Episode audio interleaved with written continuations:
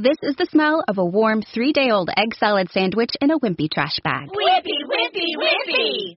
Blech. And this is the smell of that same sandwich in a hefty, ultra strong trash bag with new Fabuloso lemon scent. Hefty, hefty, hefty! smell the difference? When life gives you stinky, get Hefty Ultra Strong with new Fabuloso lemon scent. It smells like clean, freshly picked lemons. So no matter what's inside your trash, you can stop the stink and smell the lemon.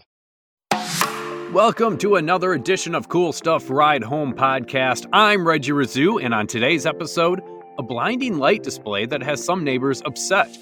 We'll also take a look back at the year of cool stuff. Plus, this week in history, we'll illuminate you on the history of Christmas lights. Coming up on Cool Stuff Ride Home. The real life Clark Griswold holiday display is out there. And like the movie, it's bothering some neighbors. Tim Gay of Union Vale, New York, has once again set the Guinness World Record for the most lights on a residential property for Christmas. He first set the record in 2012 with 346,283 Christmas lights, but then, you know, they raised the bar in 2014 with a little over 600,000 Christmas lights. Now they decided to up that once again and this year have 720,426 lights on display. They named their display ERDAJT after their children's initials. They also created a list that has the number of lights that they have, along with what they added or changed each year. I have a link to that available in the episode notes, along with a video of the display. It actually all started back in 1995 when their daughter Emily was born. They had a measly 600 lights that were just static. Basically, it started to increase every year since. Now, in 2014, when they had the 600,000 lights, that actually only lasted three days. About 130,000 of those lights were lit just to obtain the world record again. That included a Ritz installation, and it was actually powered by a 100,000 watt generator. Uh, again, they only had that for three days just to obtain the record. Then they cut back a little bit on the lights. This year, they added two shooting stars to the driveway exit and remade a second set of mini trees. With their light display, they also play 255 songs. That ties the most songs that they played since 2017. However, some neighbors say the lights are too bright and that they don't enjoy the long line of cars that come out to see them, which also leads to littering. That includes beer bottles, trash, and people urinating near the road while they wait. One of the people complaining, Edward Cash, recently announced that he is running for a seat on the town board because the current town officials aren't doing anything about the lights. He told the New York Times it's essentially running a Legoland out of your property for 40 days. Betsy Moss, the town supervisor, says there's no local ordinance that can put a stop to the light show, and they have no plans to change that. Quote, Are you going to be the one to get rid of Santa? As for the Gay family, Tim says if you bring joy and happiness to 50,000 people and you have 10 or 20 that don't like you, I think it's a fair trade off. Now, I can see both sides of this argument. I mean, as somebody who doesn't have any lights up in their yard, yeah, 720,000 plus seems like a lot of lights, but you are bringing joy to a lot of people. A lot of people come on out, see the lights. I can see the town not wanting to do anything. I mean, you're bringing people into the town that could be generating revenue for the local economy. You know, people going to restaurants afterwards or something along those lines. So I can see the arguments for not putting a stop to the light show. If I was a neighbor, on the other hand, I can totally see those arguments too. Too bright, waste everywhere, whether it be human waste or trash. I don't want to deal with that. You know, the difficulty probably getting out of your driveway because there's so many cars lined up to see the light display. I 100% understand where the neighbors are coming from. 720,000 lights, that's just a lot of lights. And from my point of view, putting those up, that would be terrible. Taking it down, even worse. The whole reason why I don't put up Christmas lights, I don't want to have to take them down in the middle of winter. Well, with the traveling Marcus and I are doing for the holidays, I thought I would take a look back at some of the cool stuff that we covered this year. The story I grabbed for today has us looking back at some treasure. Now, I don't know if it's the most, you know, scientific or interesting story out there, but I feel like Marcus and I had a lot of fun talking about it.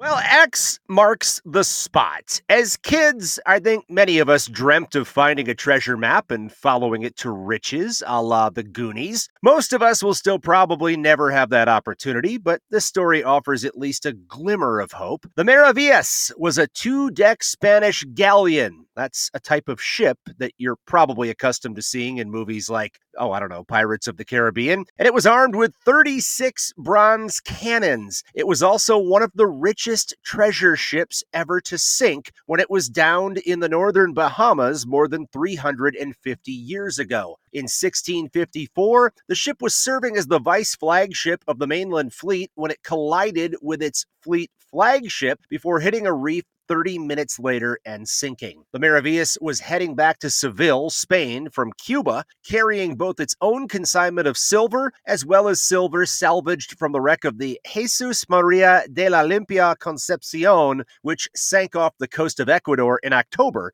of that same year. Hopefully, I did the name some level of justice there. Since that time, the Maravillas has been salvaged, quote unquote, multiple times over, meaning teams have explored the wreckage and brought up everything they could.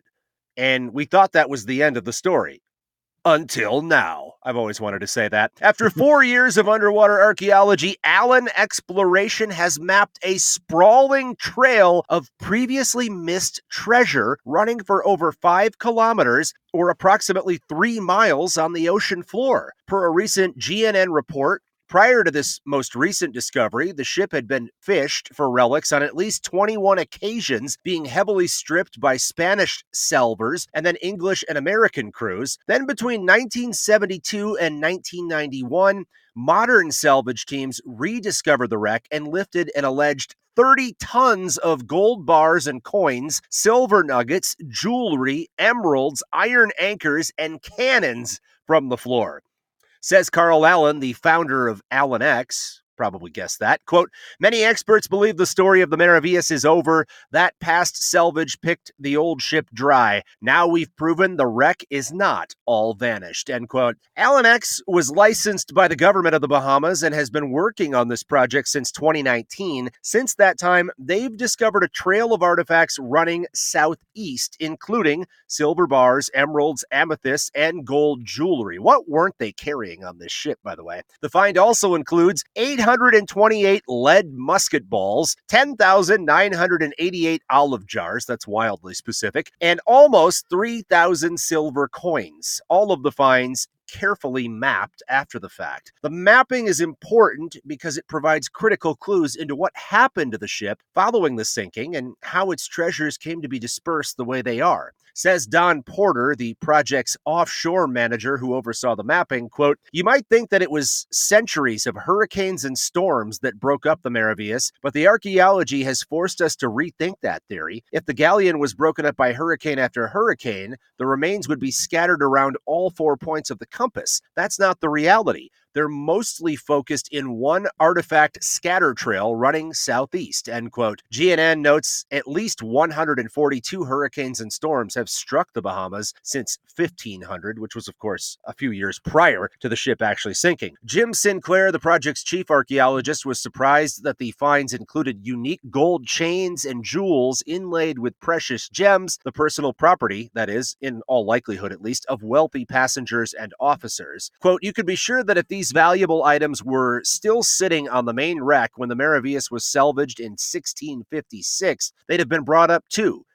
This can only mean that the treasures found by Allen X were scattered during the five months before the Spanish salvage operations began in June of 1656. End quote. Now, per CNN, the western Little Bahama Bank lies within the trade wind belt. In the winter, winds with an average velocity of 30 to 40 miles per hour blow in from the northwest and northeast. Allen X believes that two to three storm fronts like these created the main part of the Maravillas scatter trail between January and June of 1656. The most common class of finds lost down the Maravillas scatter trail come from the stern castle, where the passengers and crew's belongings were kept, from the fancy Chinese and Mexican bowls and dishes for dining to swords navigational dividers, and gold jewelry. Again, continuing from CNN, Carl Allen explained that historical accounts showed that the three stern cabins collapsed into the ocean. Quote, the quarterdeck and stern castle floated away, never to be seen again.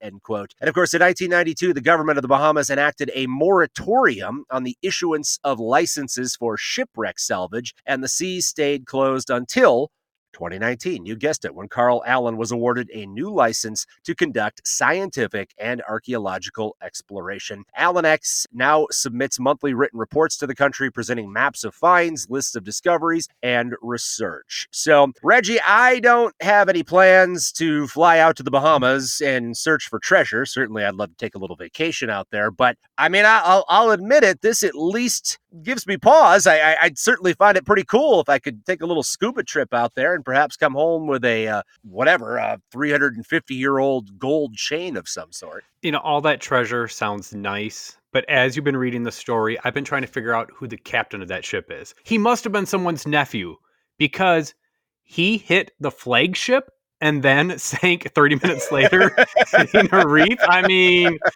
that screams of nepotism, right? he, he, he, was not licensed at all. He, no. oh, man. Yeah, that was one of the more deadly mistakes made.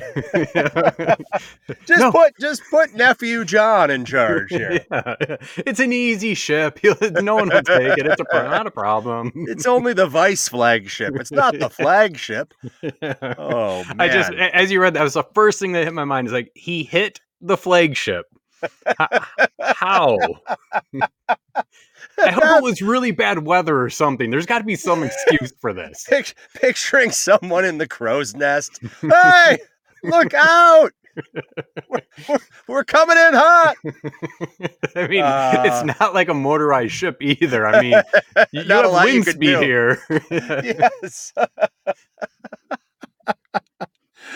Oh yeah. Well, it didn't turn out, uh, unfortunately, uh, too well for the folks that were aboard. But yeah, uh, 350 years have gone by, so we'll have a little fun with that. This is the smell of the leftover tuna fish sandwich you left in your lunchbox over the weekend in a wimpy trash bag. Wimpy, wimpy, wimpy.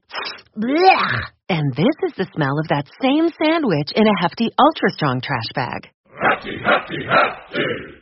Ah, smell the difference? Hefty Ultra Strong has Arm & Hammer with continuous odor control, so no matter what's inside your trash, hmm, you can stay one step ahead of stinky. And for bigger jobs, try the superior strength of Hefty Large Black Bags. Before we head into the holidays, one more look back in history for Christmas. On December 22, 1882, the first string of Christmas lights was credited to Thomas Edison, but it was Edison and his friend and partner at Edison's illumination company, Edward H. Johnson, that installed the first electric lights on a tree. Before that, candles were used to light Christmas trees, which, of course, was dangerous and led to many homes starting on fire. Johnson hand wired 80 red, white, and blue lights and wound them around his Christmas tree, which also revolved with the help of electricity. However, the Christmas lights weren't an immediate success, as a lot of people still didn't trust electricity at the time. It was actually President Cleveland that helped with the popularity of the lights. In 1895, when he requested the tree in the White House have hundreds of multicolored light bulbs. President Coolidge started the celebration of lighting the national Christmas tree on Christmas Eve in 1923. That tree had 3,000 light bulbs. For years, only the wealthy could afford lights on their trees because they would have to be wired by a professional. The average cost for that in today dollars would be around 2000 bucks. That was until 1903 when General Electric offered pre-assembled kits. Even with GE offering those pre-assembled kits, it was Albert Sadacca that saw the true potential of the Christmas lights.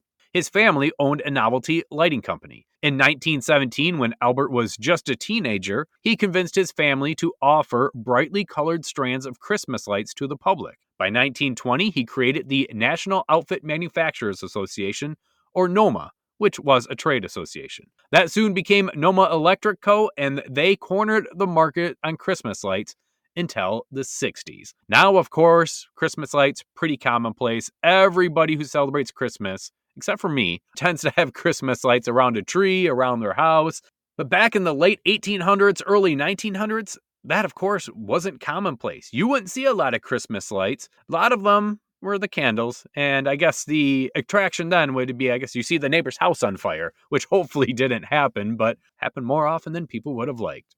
If you celebrate Christmas, I hope you have a wonderful Christmas. If not, I hope you enjoy the time away as everyone's with their family and you can go do whatever you want. Thanks for joining us on this edition of Cool Stuff Ride Home. I'm Reggie Rizzu. We'll be back on Tuesday with another story and a look back at this day in history, along with some of those clips of cool stuff that we covered this year. If you have any thoughts, comments, clips that maybe you want me to put in, let me know at coolstuffcommute at gmail.com. We'll talk Tuesday.